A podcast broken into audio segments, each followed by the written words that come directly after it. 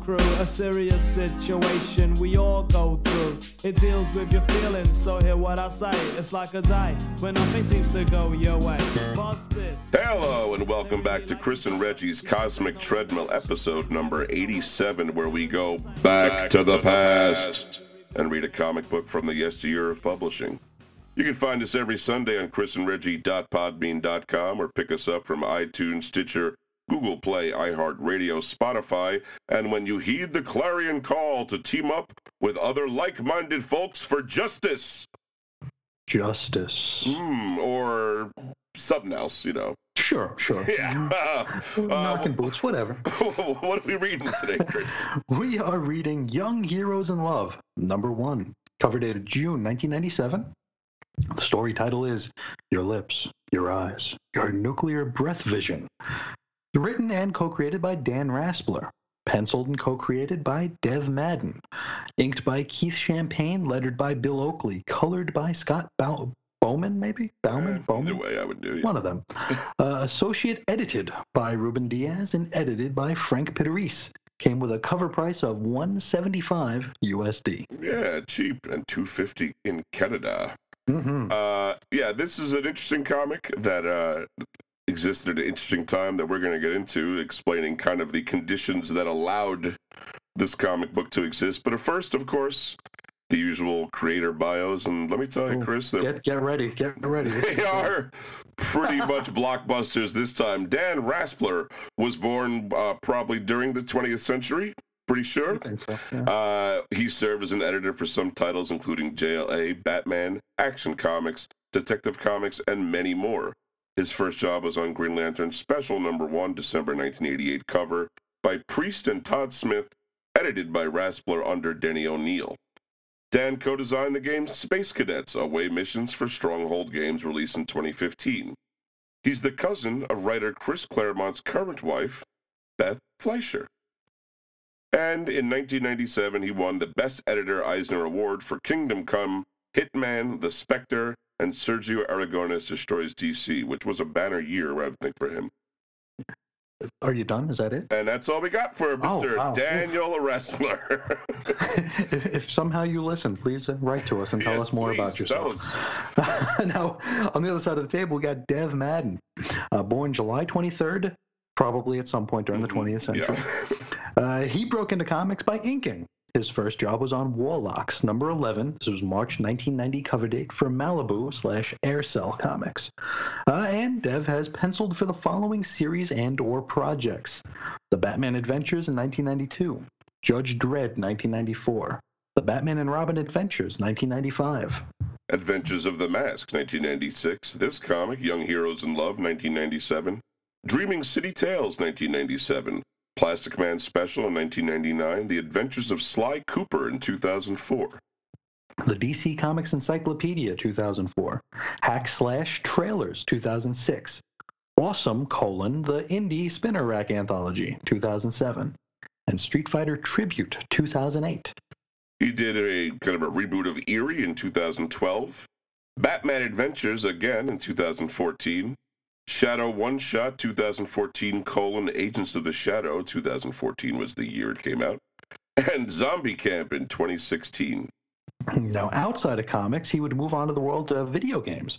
He helped to launch Sucker Punch Productions. Also had a hand in writing and producing such titles as the Sly Cooper series for the PlayStation 2.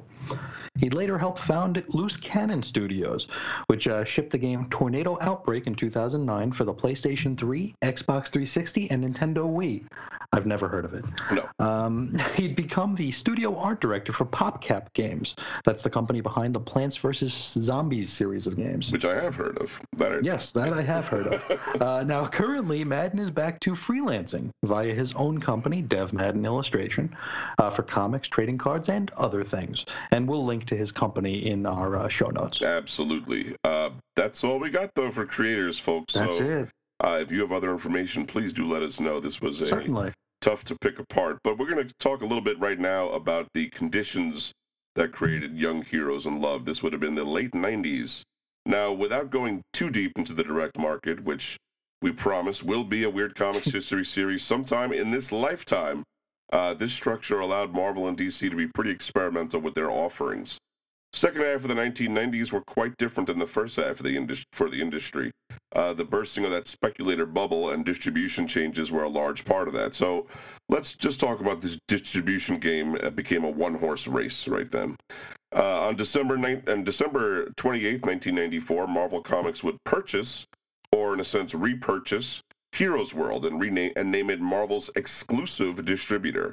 Uh, Heroes World was an outfit in New Jersey that handled, I think, toys to that point, or was was it cards? Do you know? Or uh... they handled uh, they handled comics for a little while in the '70s, I want to say, and Yeah. uh, also other other things that other distributey type things. in that in that realm, but they were just Yeah. a, a piece of a larger puzzle. Is the thing here. Certainly, certainly. Uh, this means that the largest comics company at the time would be pulling the entire line away from Diamond and Capital City, uh, resulting uh, in a drop in one third of the distributor's market share uh, overnight. Mhm. Like boom. Yeah. Uh, this went into effect with the books that shipped July 1995. This would be Spider-Man in the midst of a, of a clone saga. Avengers titles were in the uh, Crossing. The X-Men had just returned to Prime Marvel following the Age of Apocalypse, and of particular note, this also meant that Marvel was no longer part of the Diamond Top 100. Which, without any context, if you look at those lists now, it makes it look as though Image is the top comic publisher in the world. Yes, it's very very straight. If you have any uh, Wizard magazines from the from late 1995, Suddenly, it's like, whoa! take a look at the top 100. It's very weird. Uh, now, this would lead to Steve Geppi, who is the owner of Diamond, to enter into, go- into negotiations to shore up the remaining big time comics publishers, which then bled into the Capital City folks. That's uh, John Davis and Milton Griepp doing the same. The industry, as we mentioned, was not in a healthy place at this point.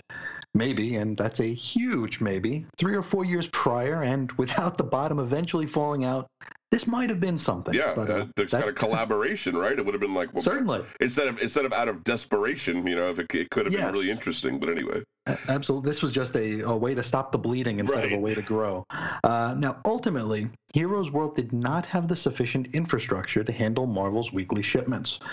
The entire endeavor was snakebit from the start. Uh, to start, uh, shipping mistakes were commonplace, and this was at a time where people weren't exactly visiting the shops as much as they were a few years earlier. Even more tragically, billing errors were also commonplace, at a time when these shops were struggling to even keep the lights on as it was. In the very first week that Heroes World took over, they received thousands of complaint calls to report problems, causing the distributor to have to set up additional phone lines just to cover the volume. Which, get this, caused their phone system to literally overheat. amazing! like you melted it down. they melted, and it put them out of commission for three days. Wow. And we want to remind you, this is the first week. And let me tell you, uh, in an, an operation that requires weekly shipping, being down for three days is a big problem. Yes. Uh, so yeah, this this this was a disaster, and uh, yeah, that that maybe we can delve even more into it uh, when we do the direct market. Uh, we will, yes. But uh, throughout 1995 and 1996, Heroes World continued to make a mess of things, losing business opportunities for Marvel and finding them faced with lawsuits. Wizards of the Coast cu- cuts Heroes World off from distributing their Magic the Gathering collectible card game. That was August 1995.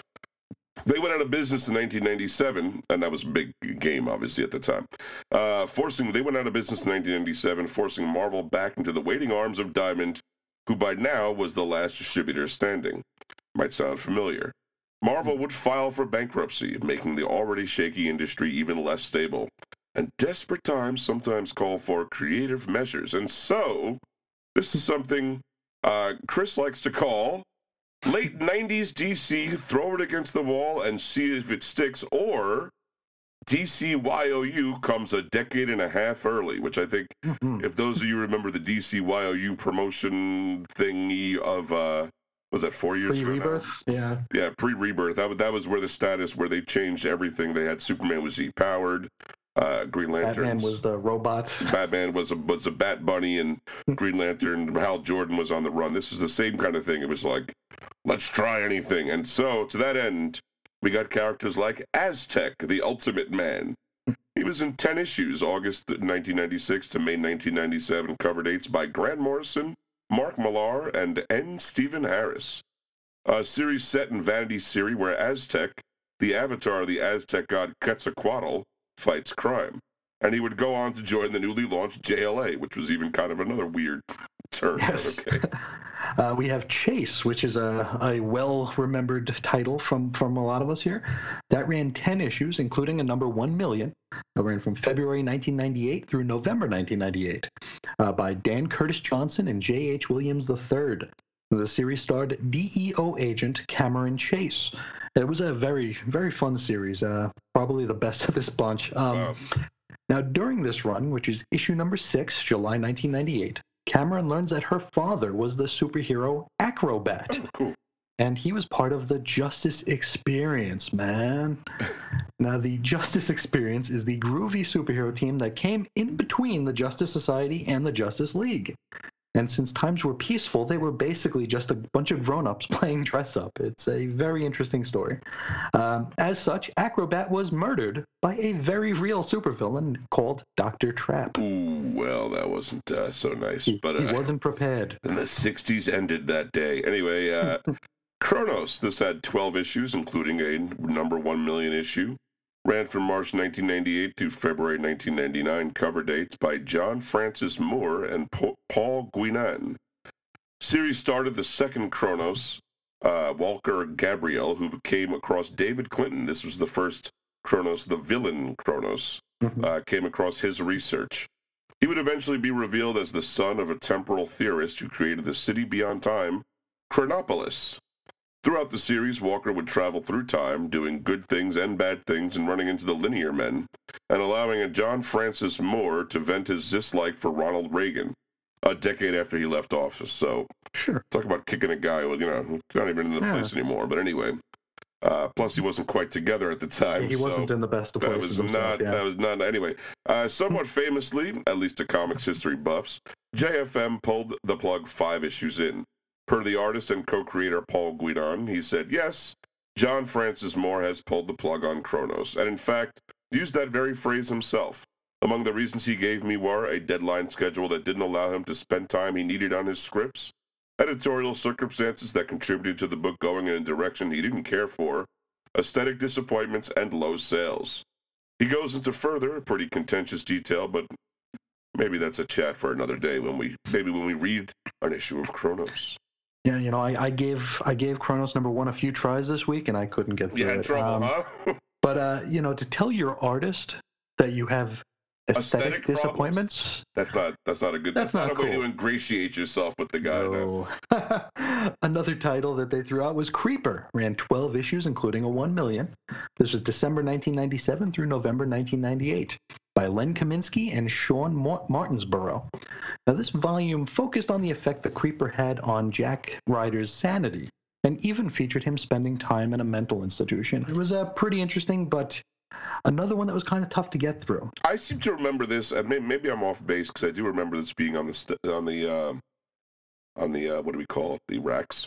Uh, this The is shelves is. the shelves would work too. I'm sorry, I don't know. I can think of it. It was for sale. is the point.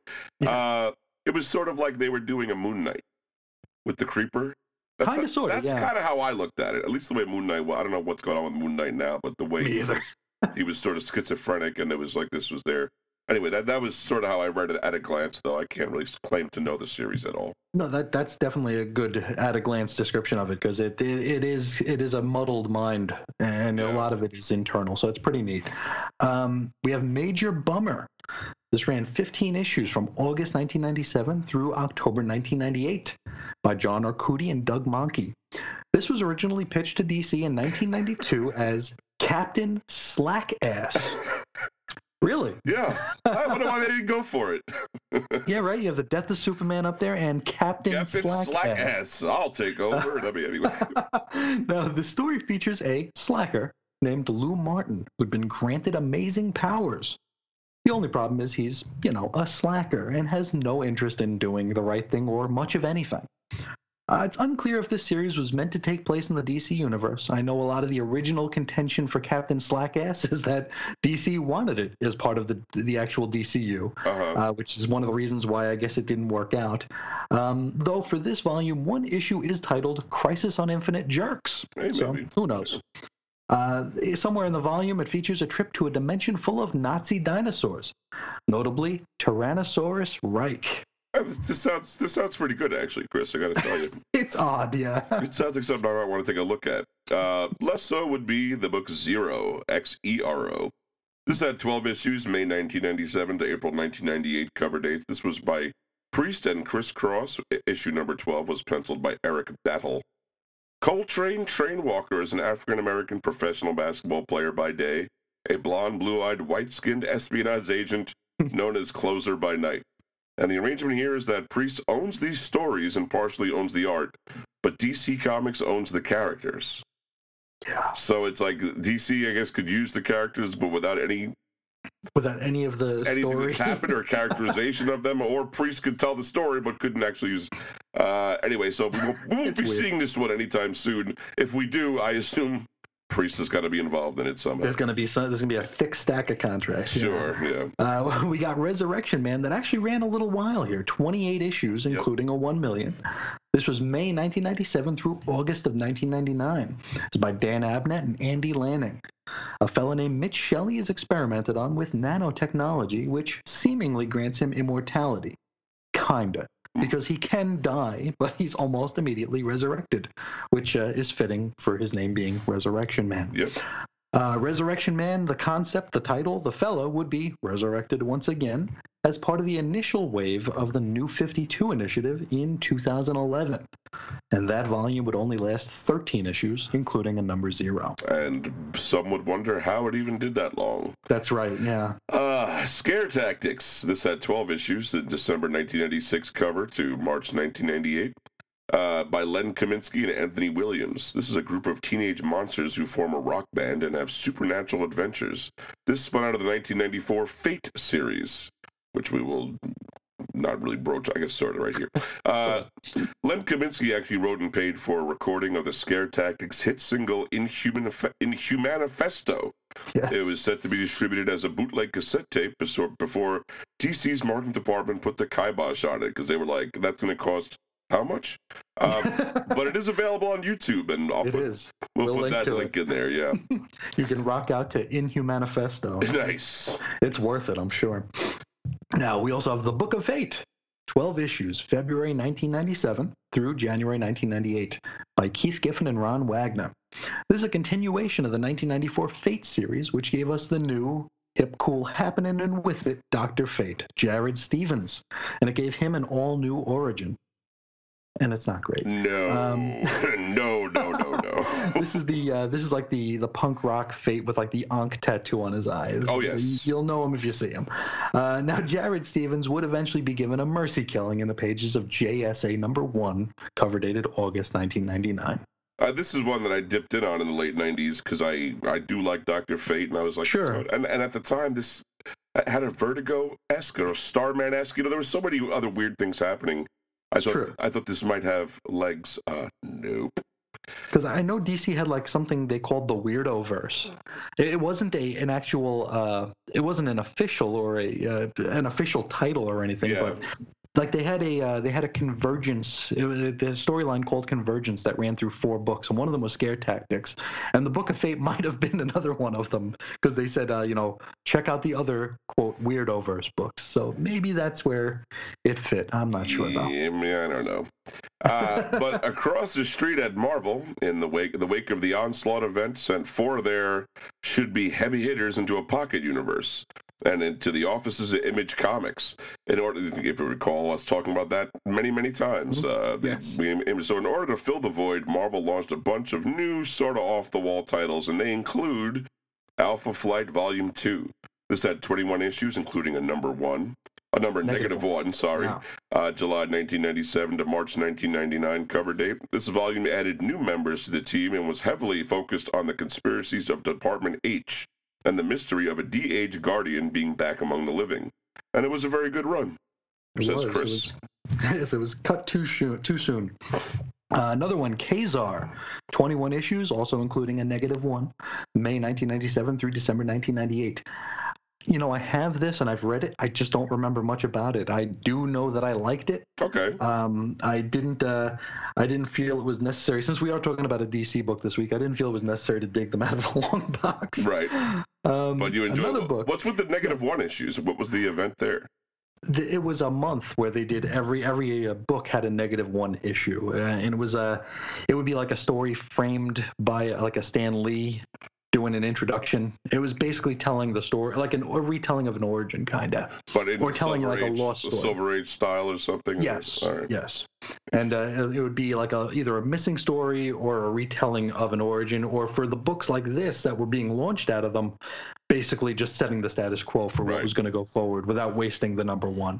I see. Um, we also have Maverick that ran 12 issues from September 1997 through August of 1998. This features Wolverine's pal and former Team X running buddy, the legacy virus afflicted Maverick. I tell you what, I was a Marvel zombie and a, a, a spe- especially a big X Men guy. yeah. And this one was tough. Yeah. This one so boring. It, it- I mean, it's it sounds like the guy, the uh, you know, the B grade Wolverine. You know, the guy that Wolverine Oh, didn't want to hang out with anymore. it was so boring. hey, wait the for art me, was pretty good. Logan. Uh, wait, I can be there too. no, you do your own thing. yeah, what I do, I, I'm the best at what I do, and I do it alone. Get out of here. uh, Quicksilver, we know that guy from Marvel. 13 issues, November 1997 to November 1998, cover date. Another insanely boring series, heavily focused on the Wund- Wundagore Mountain and the High Evolutionary. Oh, it's so bad. Whenever I see the High Evolutionary or uh, exactly what is the the all those mystical concepts, the Oh yeah, love the and hate, Celestials. the Celestials. Oh, it's like oh god, where are we going? With this? Uh, Slingers. This had 13 issues, including a Wizard special number zero, September 1998 to November 1999 cover dates.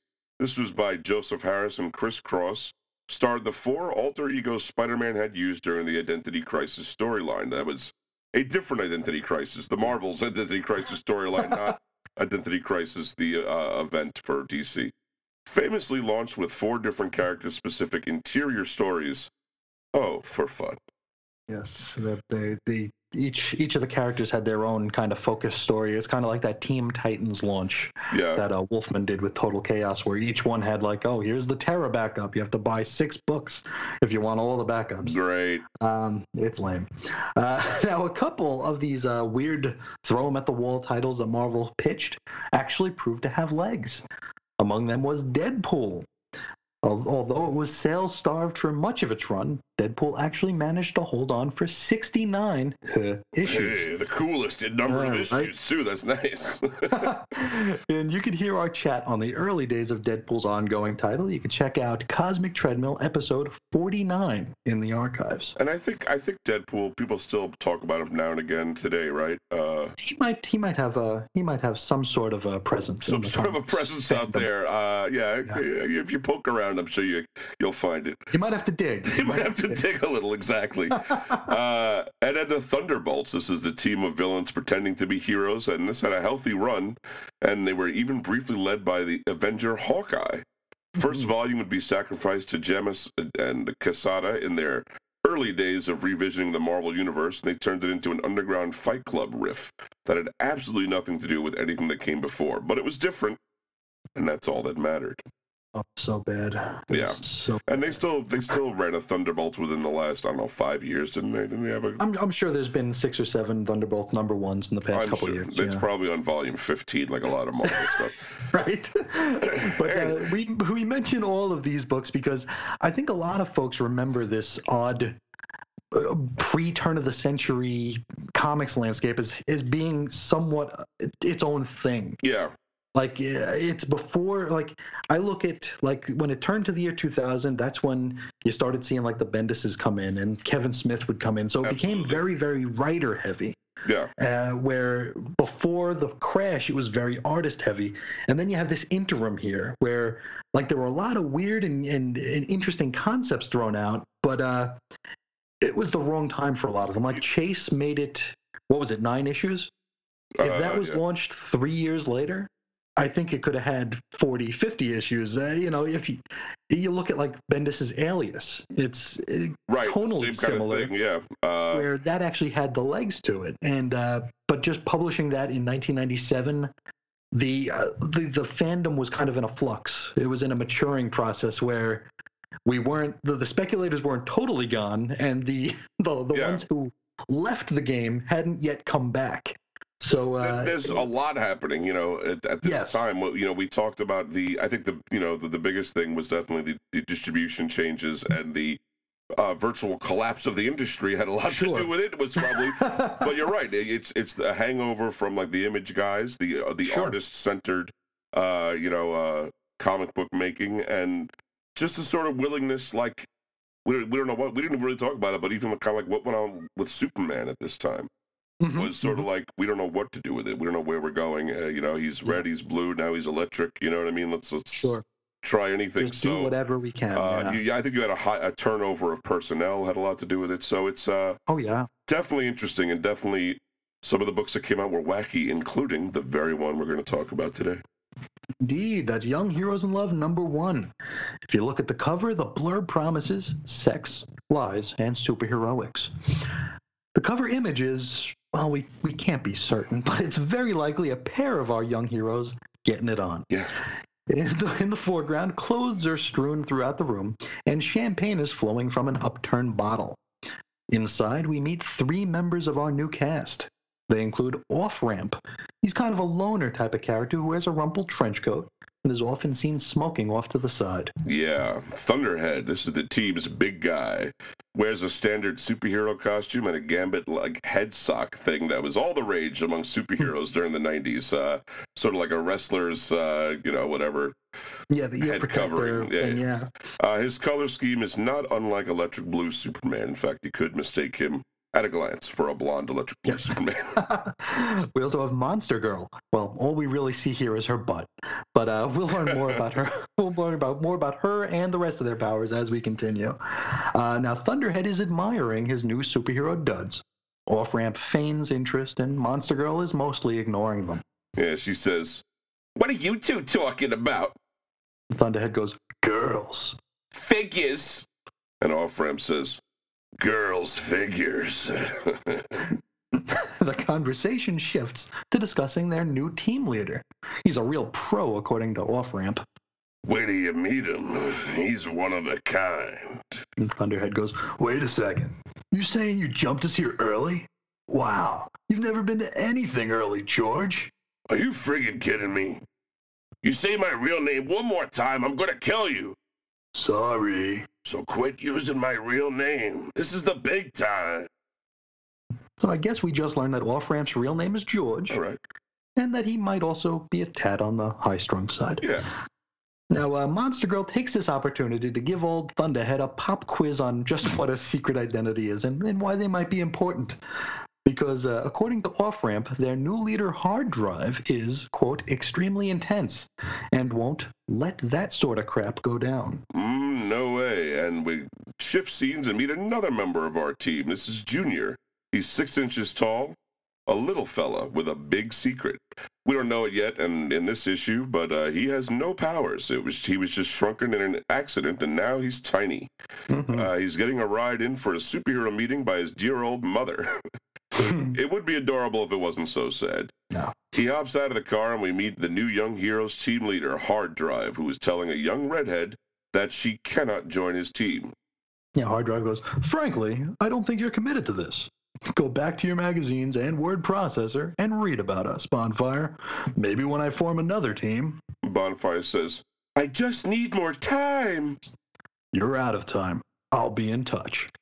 This causes Bonfire to let loose with her pyrokinetic powers. Flames shoot out of her hands, hands with a roar. And let me tell you, when fire makes noise, Bad times. It's intense. Uh, when the smoke clears, hard drive has vanished. Uh, well, he's actually just hovering above the scene.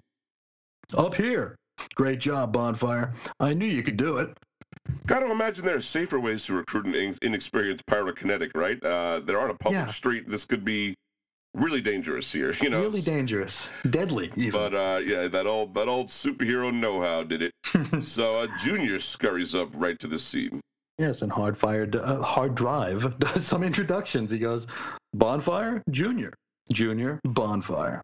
Bonfire says, Pleased to meet you, Junior. And Junior says, Hiya, so you control fire? And temperature to a degree.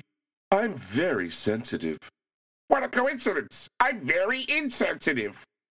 That's not a not a coincidence. How was that a coincidence? I have no idea. Yeah, I don't think so. You're also a little smartass. The littlest. Oof.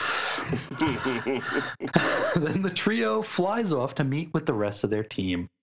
Atop the building that we opened uh, the comic on, the six of them do the meet and greet thing and check out each other's hot bodies.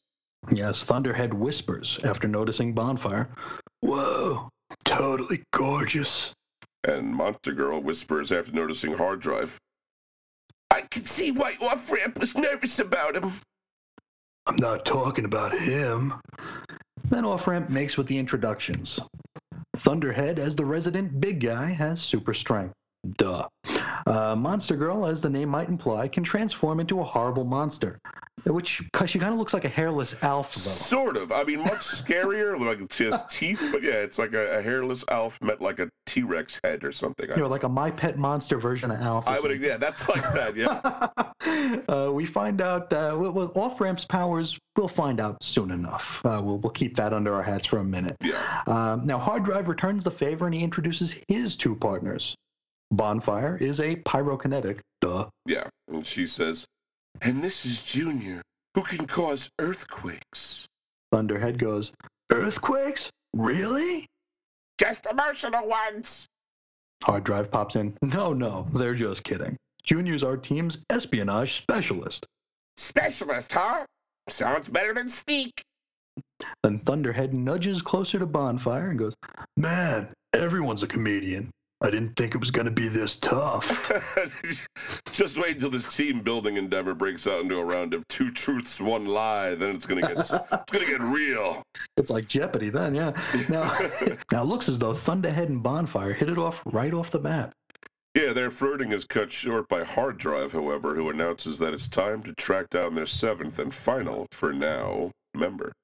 Yeah, Hard Drive looks to Off Ramp and goes, Off Ramp, are you ready? Uh, no, not yet.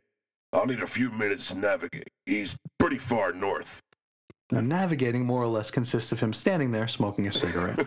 uh, during the wait, Bonfire heads over to Monster Girl for some girl talk. After a brief misunderstanding over powers, because Bonfire had the nerve to suggest that Monster Girl is a shapeshifter. Oh no, that's a Oh, bad. no, she didn't. Yeah. Uh, Monster Girl says, So, what do you know about Hard Drive? Bonfire says, Not much. I only know him as Hard Drive, and I haven't known him long. He's a really powerful telekinetic, that's for sure. But tell me, what do you know about Thunderhead? What don't I know? From here, we get a little bit of Thunderhead's secret origin. Being part of a superhero team was never his dream. Thunderhead is a musician, or he was. He used to play guitar in a band. He came down with a wicked case of super strength. Check out the size of his hands. I always thought girls looked at the size of a guy's feet. Or the nose? I don't, I don't know. Yeah. I hear a lot of I hear a lot of things. Yeah. They just started growing. Fingers too. And he lost it. Lost his control. So he can't play anymore. And Chris, couldn't he have a giant guitar? Wouldn't that remedy Yeah, you this? could have something specialty made, right? I yeah, would think so, Special ordered. Poor guy. By now, Off Ramp has successfully crafted their route, and we are introduced to his wheels and his best friend, Roadshow. Mhm. Once they all load inside, Off Ramp announces their destination as Chicoutimi, Canada. Is that Uh, it? Sure. Ch- Chicoutimi? I don't know where that is. but- Canada, we'll say. And, uh, and he claims that that's about a dozen miles outside the Arctic Circle. But if he's talking about Chicoutimi, Sago- Saguenay, Canada, it's more like 1,255 miles out of the Ar- Arctic Circle. So it might be a longer and more windy ride than they were planning for. Yeah, and a little more chilly than he might be wanting, but um, but it would be if not for off ramps powers.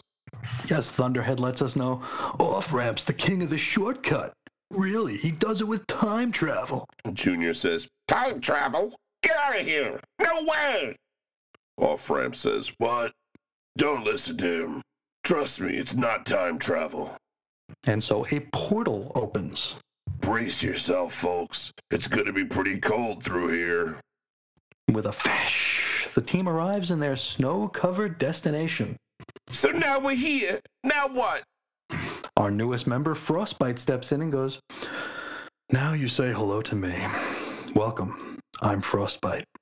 Now, Frostbite is like this hard bodied, blue skinned Namor look-alike with a ponytail and pierced nipples. I mean, really looks Yeah. like certain iterations of Namor. Almost too close. Uh, the coloring Yes. would really tells the story. Uh, we know this because uh, outside of a little Speedo type thing, he's walking around nearly naked. But hey, he's wearing gloves and cute little elf boots, so that's uh, something. Oh, thank God for that. Yeah. Frostbite goes, Attractive group. But I imagine you must be cold, yeah? Not as cold as you, Tarzan. Me? Cold? No, I, I don't, don't, And just then he notices Bonfire. I don't, I don't get, I, I, I. Their eyes meet, but they break eye contact immediately. There's definitely a spark between them. On the ride home, we learn how Off Ramp and Hard Drive met. Last month I was racing Roadshow up at Gloucester, and I was way out ahead, a lap ahead, except for one other driver. He explains that during the race, one of the drivers loses control, spins out, and explodes. Instinctively, Off Ramp opened a portal to avoid collision. That other excelling driver was, of course, Hard Drive, and together they saved all of their fellow racers from the flames. Now, the team arrives at their new digs. At first blush, it's very much a real worldish type loft right away, yeah. Uh, Hard Drive explains that all the amenities uh, a superhero might need are on campus. Thunderhead goes, Dude, who's paying for all of this? I mean, do you want like a membership fee or something? Because I can't really. Hard Drive cuts him off. No, no. I'll be handling all expenses. If there's anything left out, please let me know. Wow, this hard drive's almost too good to be true, ain't he? He's a hell of a guy. Ain't he? Hmm, anyway, Monster Girl and Bonfire pair off, and uh, the latter's goo eyes at Frostbite did not go unnoticed. quick! I'm dying to know. What happened out there between you and Frostbite? I saw him go totally blank. Listen, hot and cold could get very steamy. And Bonfire says, You're telling me. I'm totally freaked. It's like we could, I don't know, feel each other. Hmm, off to the side, Junior and Thunderhead talk chicks, with Junior giving T-Head his blessing to per- pursue Bonfire, Yeah. as if he needed it. I guess it's the thought that counts. Yeah, Sure, sure. Whatever you say, Junior. Yep. now, speaking of Bonfire, as she explores the facility, she is cornered, like literally cornered, Yeah. by Frostbite. Pretty impressive headquarters, huh? And Frostbite goes, Yeah, now tell me what you're really thinking. I'm sorry. Come on, you feel it too. It's our powers. They're feeding off of each other. I don't. I don't. Then Hard Drive pops his head in and requests a moment of Bonfire's time. And the other shoe finally drops. Yes, Hard Drive goes, I'm not very good at this kind of thing, so bear with me. Yes. I think Thunderhead is interested in you. And what business is this of yours? I just think he might make a good, what do we call it, partner for you? What the hell are you talking about? Frostbite is certainly physically compatible, but for the good of the team, wouldn't you agree that Thunderhead is far more appropriate? Hold it. Are you trying to tell me who I should be attracted to? Who the hell do you think you are? And then Hard Drive's eyes begin to glow. For the good of the team, wouldn't you agree? I said, who the. And now Hard Drive's eyes are in flu- full glow. Wouldn't you agree? Who. Who. Mm, Time passes and we head back to the living room area. Hard Drive gives a pep talk to officially christen the team. Yes, it ends with freedom is an infinite options and total control. Freedom is what happens after you've made the decision, when there's nothing left to do but act. That's when you're really free. Welcome to the young heroes. And Thunderhead goes, Long may they kick ass. Uh, the speech seems to have moved all the members except maybe Frostbite, who gives a dismissive, Really? I like this guy. Yeah, I do. Cool. Now, off to the side, off ramp prods Thunderhead into chat, chat into there, into chatting up Bonfire. He says, "Just ask her. No. Just ask her." And now Bonfire's talking to Hard Drive. They're being watched by both Thunderhead and Frostbite. Yes, it's pretty good uh, uh, choreography or whatever. It's good, uh, good panel placement. Uh, Hard Drive goes to a bonfire. Was there something you wanted to tell me? No, I, I don't think so. And so Thunderhead approaches and goes, "Excuse me, bonfire. I was wondering if you'd like to uh, go on patrol or." I would love to. And Hard Drive likes what he sees. Folks, I can feel it. I can feel it in my bones, in my soul. This is the start of something big. We wrap up and see that Monster Girl and Hard Drive are in bed together. Hmm. Hard Drive goes, Well, we did it. we really did it. Monster Girl runs her fingers across Hard Drive's uh, midsection, and she says, "You can say that again." And And that that's where we left them. is the cataclysmic ending to the first issue of Young Heroes in Love. And you know, it's what it's funny what you said about the good uh, composition of the panel. Uh, that's a lot of this. This is really. I said this to you in the beginning. This feels like it could be a really Like a sitcom, a cool sitcom. Yeah, Yeah. exactly. Uh, I don't know if it would work today, but in the '90s, you know, this might have worked for sure. Uh, Yeah. Nowadays, if a show isn't, you know, doesn't cost a million dollars an episode, Nobody have, watches. an, have an hour long, you know. But uh, this would this could have been interesting like that, and, and I definitely, I almost feel like it's like a, it's a storyboard. You know, they plotted it out. Yeah. Uh, cool comic. This was obviously a Chris pick. That wasn't clear to everybody, but I, I enjoyed it. I ended up reading uh, a few, a handful of them, and uh, we had a good time with it. But we're going to take Yeah. a little break here, Chris. And uh, when we come back, we will talk more about some creator owned ish characters. Sure.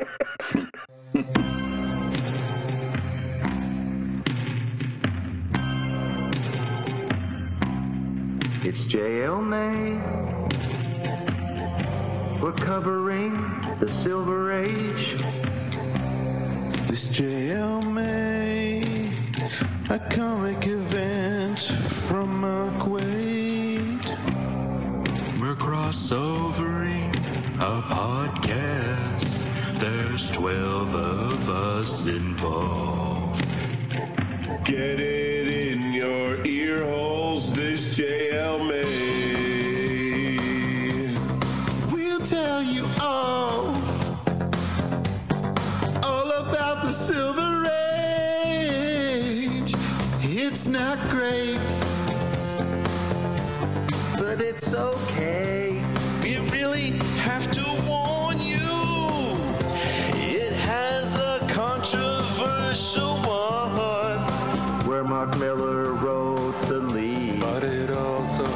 some good stuff. Teen Titan style Age Metal Man. Challenges of the unknown. Green Lantern Flash Patrol of Doom.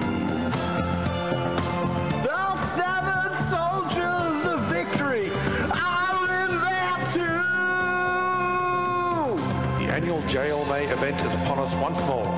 2018, we're reading The Silver Age from 2001. The journey begins in the podcast Justice's First Dawn and continues in the shows Relatively Geeky, Coffee and Comics, Supermates, Waiting for Doom, Idlehead of Diablo, The Longbox Crusade, The Lantern Cast, Batgirl to Oracle, Comic Reflections, Cosmic Treadmill, The Fire and Water Podcast.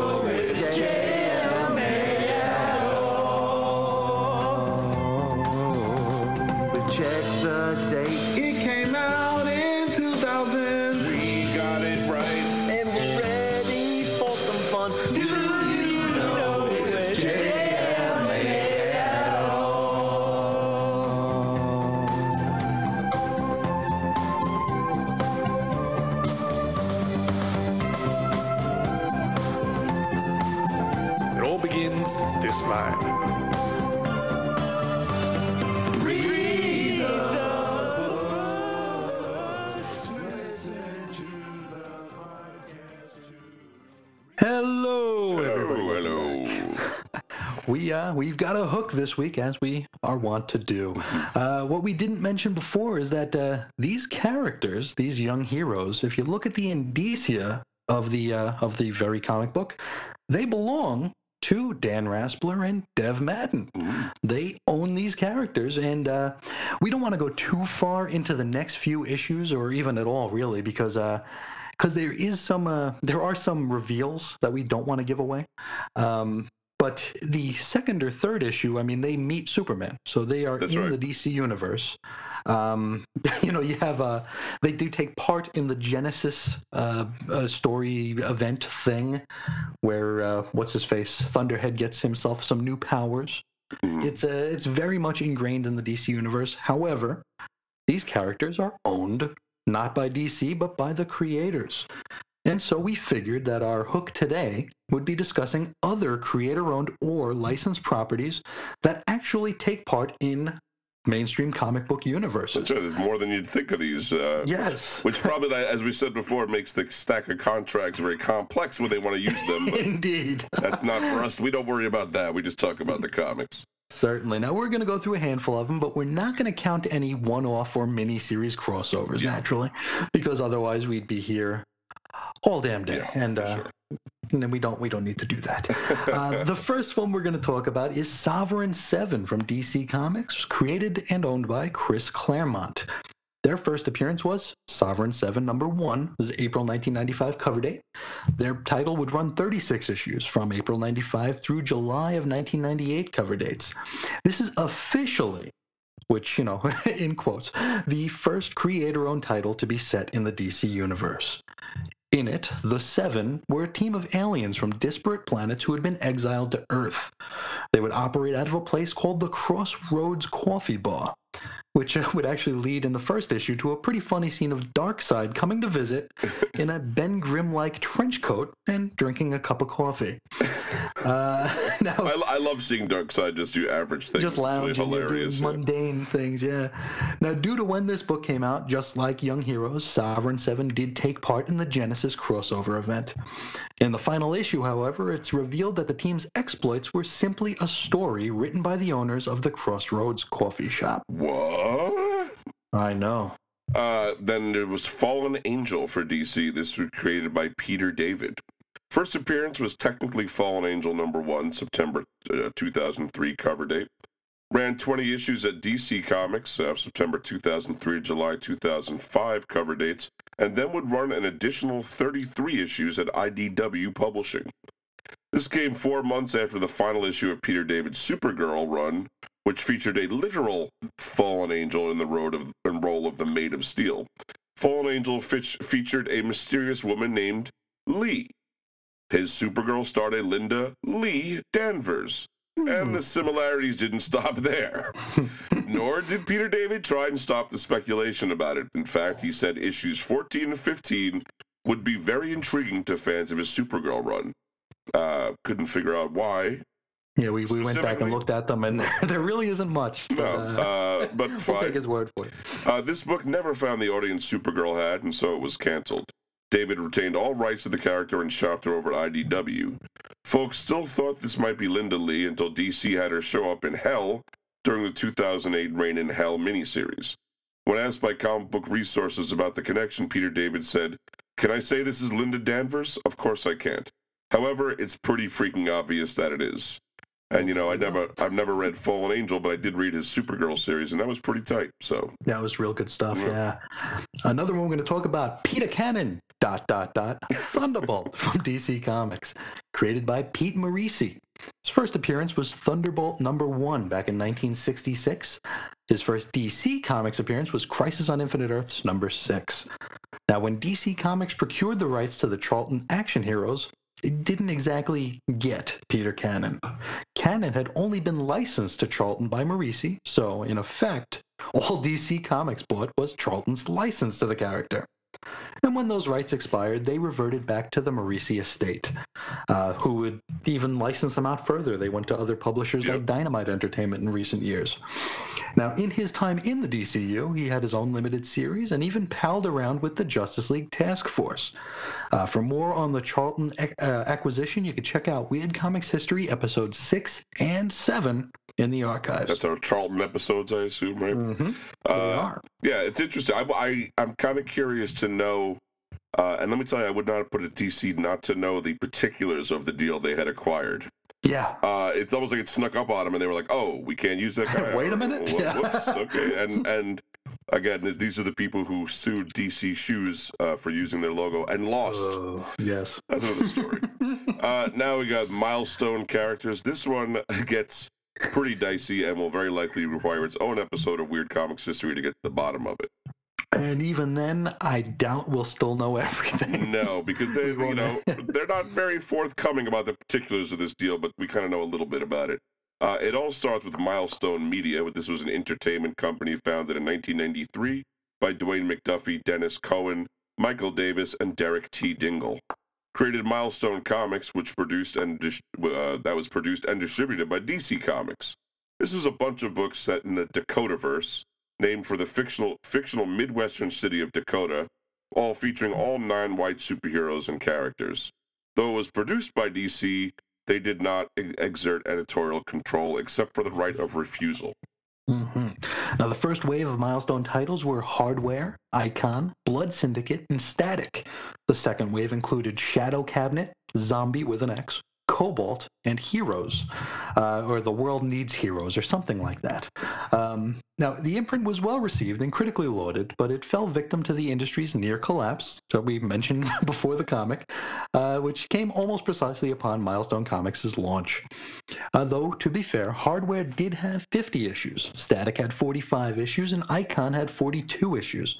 No small feat for a comic book of any era. Absolutely. Uh, and in fact, no title had fewer than six issues, which tells me, you know, Marvel would not get involved with this company.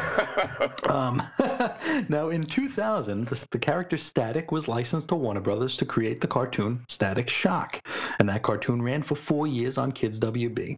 Had a theme song composed by Lil Romeo and his father, Master P. Hootie Hoo. yeah. Uh, now, uh, Static would also be featured, though much older, as a member of the future Justice League in the Batman Beyond cartoon. Also in the comics, Static would join the Teen Titans pre Flashpoint. Yeah, so he bopped around. He also appeared in the Young Justice cartoon and on the Brave and the Bold cartoon. But as we always say about the latter, who didn't? That was like every DC character showed up in that cartoon. Uh, for the new 52 in 2011, the Dakotaverse was folded into the DC universe and spawned a few comics that were quickly canceled. The initial attempt at folding the Dakotaverse into the mainline DCU occurred in the 2009 Justice League of America storyline Welcome to Sundown Town. This was announced by Dan DiDio in 2008 and led to a two part miniseries called Milestone Forever, which took a look at the Dakota characters as part of the DCU. Zombie received a short lived horror type series just prior to the new 52 with some great Frazer Irving art. In 2015, Reginald Hudlin discussed the possibility of reviving Milestone Media. A few months later, in 2016, DC Comics announced the creation of Earth M, which implied that they might own the Milestone Comics characters outright now. Yeah, we think. Maybe. Who knows? uh, now, Milestone Media currently lists among uh, among Denys Cowan and uh, Dingle, they name Reginald Hudlin, who is known to uh, many as the guy behind Bebe's Kids and Django Unchained, but known to me as the guy who squandered the entire Christopher Priest Black Panther run Oh, among their members. Yeah, it's bad. Uh, as of October 2017, DC announced the return of Milestone in 2018 and its five launch titles. and we're still waiting. We are in May almost of 2018. We're about halfway through, yeah. Uh, I've not seen it yet, but uh, apparently, I mean, it's like this is really a, a weird one, Chris, because uh, it's just not totally clear what their relationship is, but they are never able to extricate themselves from DC. Yeah, uh, they, they can't be independent, but they also don't want to be part. It's They're so not, weird. and they're not, Yeah. you know, and I think they're not part too. It, it- that's what makes it hard to launch uh, these titles, maybe. But Yeah. maybe someday we'll find out more about it. Uh, over at Marvel, we have Angela. Uh, for the whole story on Angela, check out our three part Exploring the Mysteries of Marvel Man Weird Comics History series in the archives. And Chris actually just wrapped those up as a threefer. Yep, Uh, a you box can, set. You Yep. get them as a box set. So the quick and dirty version, though, because this is very complex. Neil Gaiman created Angela, who made her first appearance in Spawn number nine. Todd McFarlane and Neil Gaiman had different ideas on who owned what, and so they went to court, and Neil won. He sold the rights to Marvel Comics, where she has been integrated and retconned into being the sister of Thor. And again, we go into far deeper, perhaps too much detail in comics history. Keeping with Neil Gaiman, he and DC Comics might have sort of an arrangement over the use of some of his created characters from the Sandman titles. Neil doesn't outright own these characters, however, it seems like DC has to get his okay before having them appear in the mainline DCU. So something Yes. there. Either it's a courtesy or maybe he has Or to get s- 50 bucks every time. I don't know, you know. Who knows? Uh, now, somewhat famously, Captain Captain Atom writer Cary Bates had Neil's version of Death appear in that book. This was Captain Atom number 42, cover dated July 1990.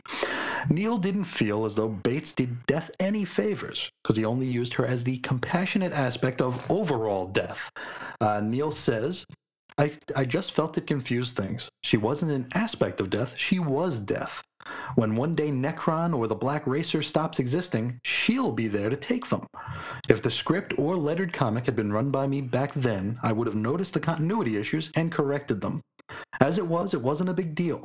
It was a fine comic as far as it went, but it tried to shoehorn death into DC continuity and got it wrong. Uh, Neil was mighty quick to fix this problem just a few months later in Sandman number 20. This was cover dated October 1990. Now, uh, Neil's Sandman and Endless characters would pop up from time to time. Uh, most recently, uh, Death appeared in Action Comics number 894. And I say recently because it doesn't feel like that was eight years ago in December of 2010. Wow. Um, yes, it feels like it was just yesterday. Uh, and also, Daniel appeared in the 2017 2018 Dark Nights Metal event. That's right. He was very important for some reason that I was never able to figure out. Same here. Uh, but he was there. Uh, and Rom, this is over at Marvel again, was originally a toy created by Scott Dankman, Richard C. Levy, and Brian L. Bing McCoy, which was sold to Parker Brothers. Originally named COBOL, an acronym for Common Business Oriented Language. That's a computer programming language, but Parker Brothers executives suggested the equally computery but probably a little more snappy ROM. hmm Parker Brothers licensed the character to Marvel Comics in order to drum up some interest in the toy. First Marvel appearance was in ROM Space Knight number one. That was December 1979 cover date. Series would run 75 issues until February 1986. Far longer than anyone cared about the toy, I'll tell you what. Right? Uh, during the run of ROM Space Knight, the character would interact with both the heroes and the villains of the Marvel Universe, and was even at one time teased as possibly becoming a member of the Avengers. That was Avengers 221 and West Coast Avengers number one. Now, in order to work around the rights issue, Marvel revealed that the Rom's human form was still around in a sort of uh, status state. He'd uh, eventually retake his human form, uh, but uh, didn't really show up all that much after his series went out. Uh, he did appear at Rick Jones's wedding to Marlo Chandler in Incre- Incredible Hulk number 418. This was June 1994, and he did so as a human. Um, in 2000, Marvel published a Space Knights miniseries by Jim Starlin that ran October 2000 through February 2001, where the human Rom takes the name Artur after the legend of King Arthur. He and his wife now have two sons. Now, even though Marvel sort of kind of sidestepped the rights, they've been unable to reprint any of the old v- issues featuring the armored Space Knight version of Rom, including, unfortunately, the Secret Wars 2 tie in issue, Yeah. which kind of takes the wind out of the sails of the, uh, the omnibus edition of the event. Um, now, these days, Parker Brothers' parent company, Hasbro, has licensed the rights to the character to, to IDW Publishing, and they're currently publishing Rom's ongoing adventures. And I could swear they were doing reprints too. Did I ima- am I wrong about that? They might. I, I didn't. Uh, I think you're right. I think they might have done reprints, and that was really what people went crazy for because obviously Marvel couldn't reprint these, but I, probably because of this weird arrangement between IDW and Marvel, Sure. and then IDW made it. You know, it sort of puts them in this nebulous. Oh, to be a lawyer.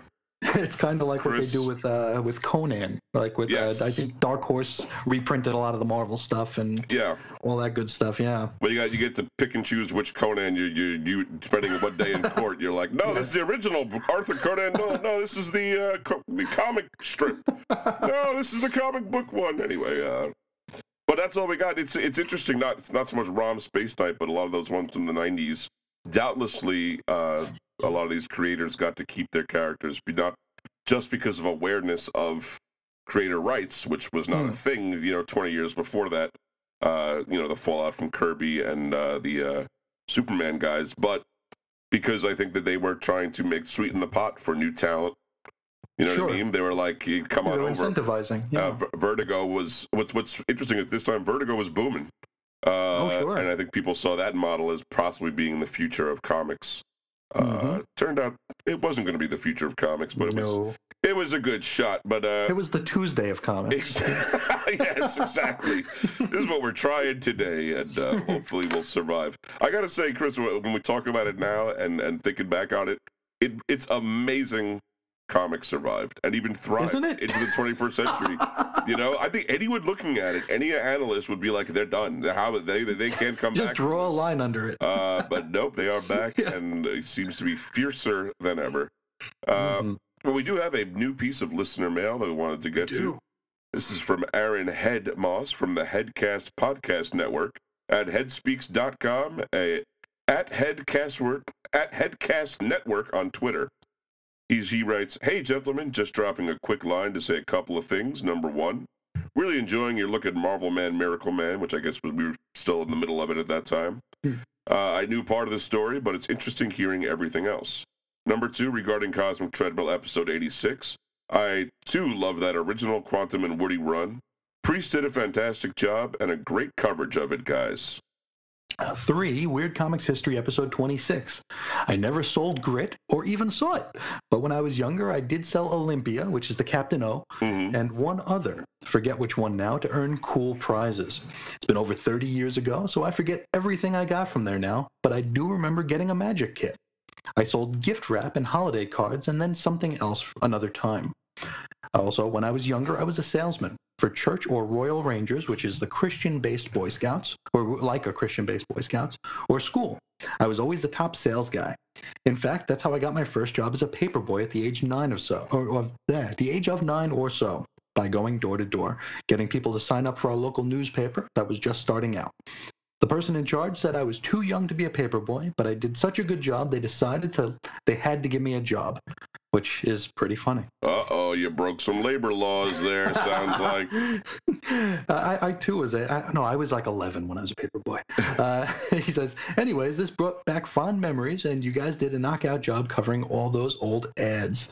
Uh, thanks for the great episodes, guys. Yeah, well, thank you very much, Aaron. And uh, yeah, we have, we, we have a great time with the uh, rad ads, you know. And, oh uh, yeah, the Weird Comics History episodes. We just had, we're having a blast over here, folks, so we're glad you're enjoying it. And uh, absolutely. in line with that, we're going to talk about something I don't think we've ever talked about on this uh, on this We've show. never talked about it. uh, because as as regular listeners of the show know, we are the worst at promoting ourselves or knowing what we have to do. yes. But uh, one thing that we hear other podcasts like are iTunes reviews, and we do Yes. have some wonderful iTunes reviews, and we wanted to thank uh, the folks that left. Just, these are just uh, a handful of them, but you know, thank you very much, guys. Uh, start out with DC for Life from March nineteenth, 2017. Oh, that was just a month ago. just a month and a year ago. Oh, uh, and by the way, I think I'm pretty sure DC for Life is a uh, certain fella that does a that we weird- know, yeah. very weird uh, scientific DC comics based podcast. But uh, he writes uh, the only treadmill I'll ever use and says, I've been listening to Chris and Reggie for what feels like years and I love them like brothers. Actually, I'll take that back because that's an insult. Chris knows his stuff and Reggie knows Chris, so what could go wrong? Just sit back, pour a Merlot, and slip away into a blissful dream of old, obscure comics. It's like fresh air for the mentally impaired, and I love every second of it. Excellent. we like to we like to class up the joint a little bit, so. Absolutely, yeah. our next one comes from J3KC, which I think is our friend Joe Crawford. I believe so, yes. This one's also from last month, March Mm-hmm. 29th, uh, 2017. His his title is Greatest Comic Podcast Ever? Question mark. Maybe. Uh, he says the Cosmic Treadmill, starring Chris and Reggie, dives deep into comic each episode. They give the history of both the series and the creators. Weird Comics History dives into a topic and also gives an in-depth analysis on of the subject of the episode. A wondrous mix of humor and knowledge. Highest recommendation. Wow, now that is That is coming from very a guy that's probably that seems to be nearing on having read every comic ever printed. he's getting there. Uh, I really got it. Yeah, he's actually this is one person who actually is closing the gap, folks. I'm telling you, you only have to read 80 comics a day. You you will eventually get there. Uh, that's terrific, though. Thank you so much. Uh, Thank we also have one by DS and RS, which has got to be Ruth and Darren, right? Mhm. Uh, April 11th, 2017. Also, we must have mentioned it around then or something. I don't know what it was. Maybe, yeah. Um, oh, that's when we got. That's when we started the feed. There you go. That's what did it. Probably started the feed right there. Yeah. Uh, they write, hop on this cosmic treadmill. Hosts Chris and Reggie deliver fun and informative show with their with their Cosmic Treadmill podcast. Each episode features an in-depth review and discussion of a single issue as well as highlights of other related issues if it is a multi-part story. The episodes also include background information on the writers and artists of the issue being discussed as well as historical context of what was going on in the comic industry at the time of publication. Their research is excellent and presented in a very entertaining way. The show is definitely worth your time. And that is very, very sweet from. I, Absolutely. I would like to think one of them wrote it, but I, I'll credit both of them, Ruth and Darren. Uh, a I'd like to think they both. They both. they both worked on it. Uh, yeah, one, maybe yeah. maybe one wrote it, the other had to vet it or something. They copy edited. Uh, Of course, they have their own uh, batch of podcasts. I'm just going to tell you to go to the RAD Adventures Network.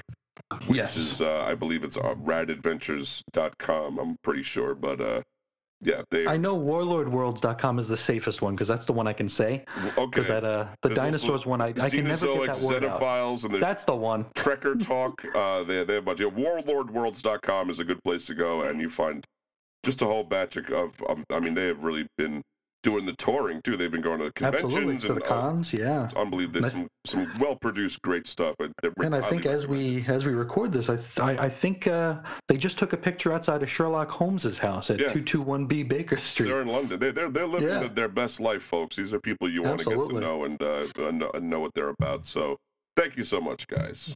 Thank you, thank you. Uh, the last one we're going to do for today is from That Old Comic Smell, one of my very favorite things. Uh, July 16th, 2017, titled Great Show, says, Let's be honest, most comics podcasts are pretty bad. Hmm. Luckily, this couldn't be further from the truth for Cosmic Treadmill. Low on snark, high on knowledge, and love of the medium. Chris and Reggie bring an informative and fun podcast every Sunday. Plus, Reggie sounds like a comics loving John Larroquette Well, which is very easy to listen to. I can't recommend this show enough.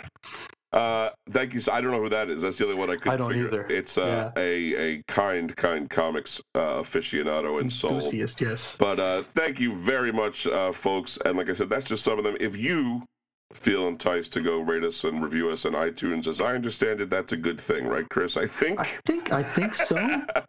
uh, think if you so. if you feel so inclined, if not, uh, we definitely still want to hear from you. And of course, Sure. you want to if you want to reach out to us, you want to talk about young heroes in love, you want to talk about late '90s comics. You want to talk about creator-owned comics, or you want to just talk about iTunes reviews, you can write to us at weirdcomicshistory at gmail.com. Find us on Facebook at facebook.com slash cosmic T-mill-history. Tumble us on Tumblr at tum, uh, Tumblr, Tumblr, Tumblr. Uh, CosmicTmailHistory.tumblr.com. On Twitter at Cosmic T-mill, and I'm on Twitter at Reggie Reggie. I'm at Ace Comics. See our weekly readings over at DC for Life site or Weird Science DCComics.com. And uh, you can read Chris's daily DC Comics reviews at his personal site. Chris is on InfiniteEarths.com where he reviews a different DC comic every day of the week. And this week you've been doing The Outsiders from the early 2000s. Yes, I Right. took a look at the uh, the America's Most Wanted tie-in, which features a That very was uh, great. which features a very uh, striking photo cover of John Walsh. It's, But, but actually, that wasn't, I really expected more of a stupid crossover or something. yeah, it wasn't bad. It, It wasn't really a bad uh, comic. Kind of, kind of, no. Kind of stark material, as you might imagine. But uh, I expected something much more schlocky, like you know him at the end, like flipping the chair around, like, "Listen, gang, you know, uh, child abuse is no joke, but it wasn't like that at all. It was actually not not a horrible comic, but I, I find it interesting because it's basically sort of like Teen Titans meets the Young Justice. It, Uh, it, it is very. Uh, uh, you know, every time I wrote outsiders in my in the in the pieces, it's like I, I always type Ti first because it's like Mhm. these are the Titans.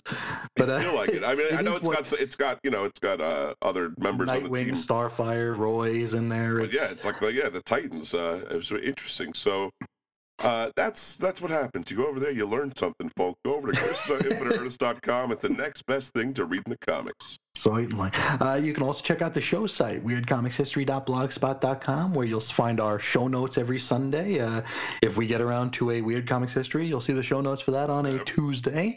And for the next little while on Thursday, you'll see some box set compilations come out, just uh, making it a little bit easier to navigate the uh, our scary archives. Uh, Absolutely. And, and and if you are looking to go to past episodes, that's the place to go to because our Yeah. our Podbean feed is incomprehensible. So uh, It it's all it's all ordered over there at weirdcomicshistory.blogspot.com.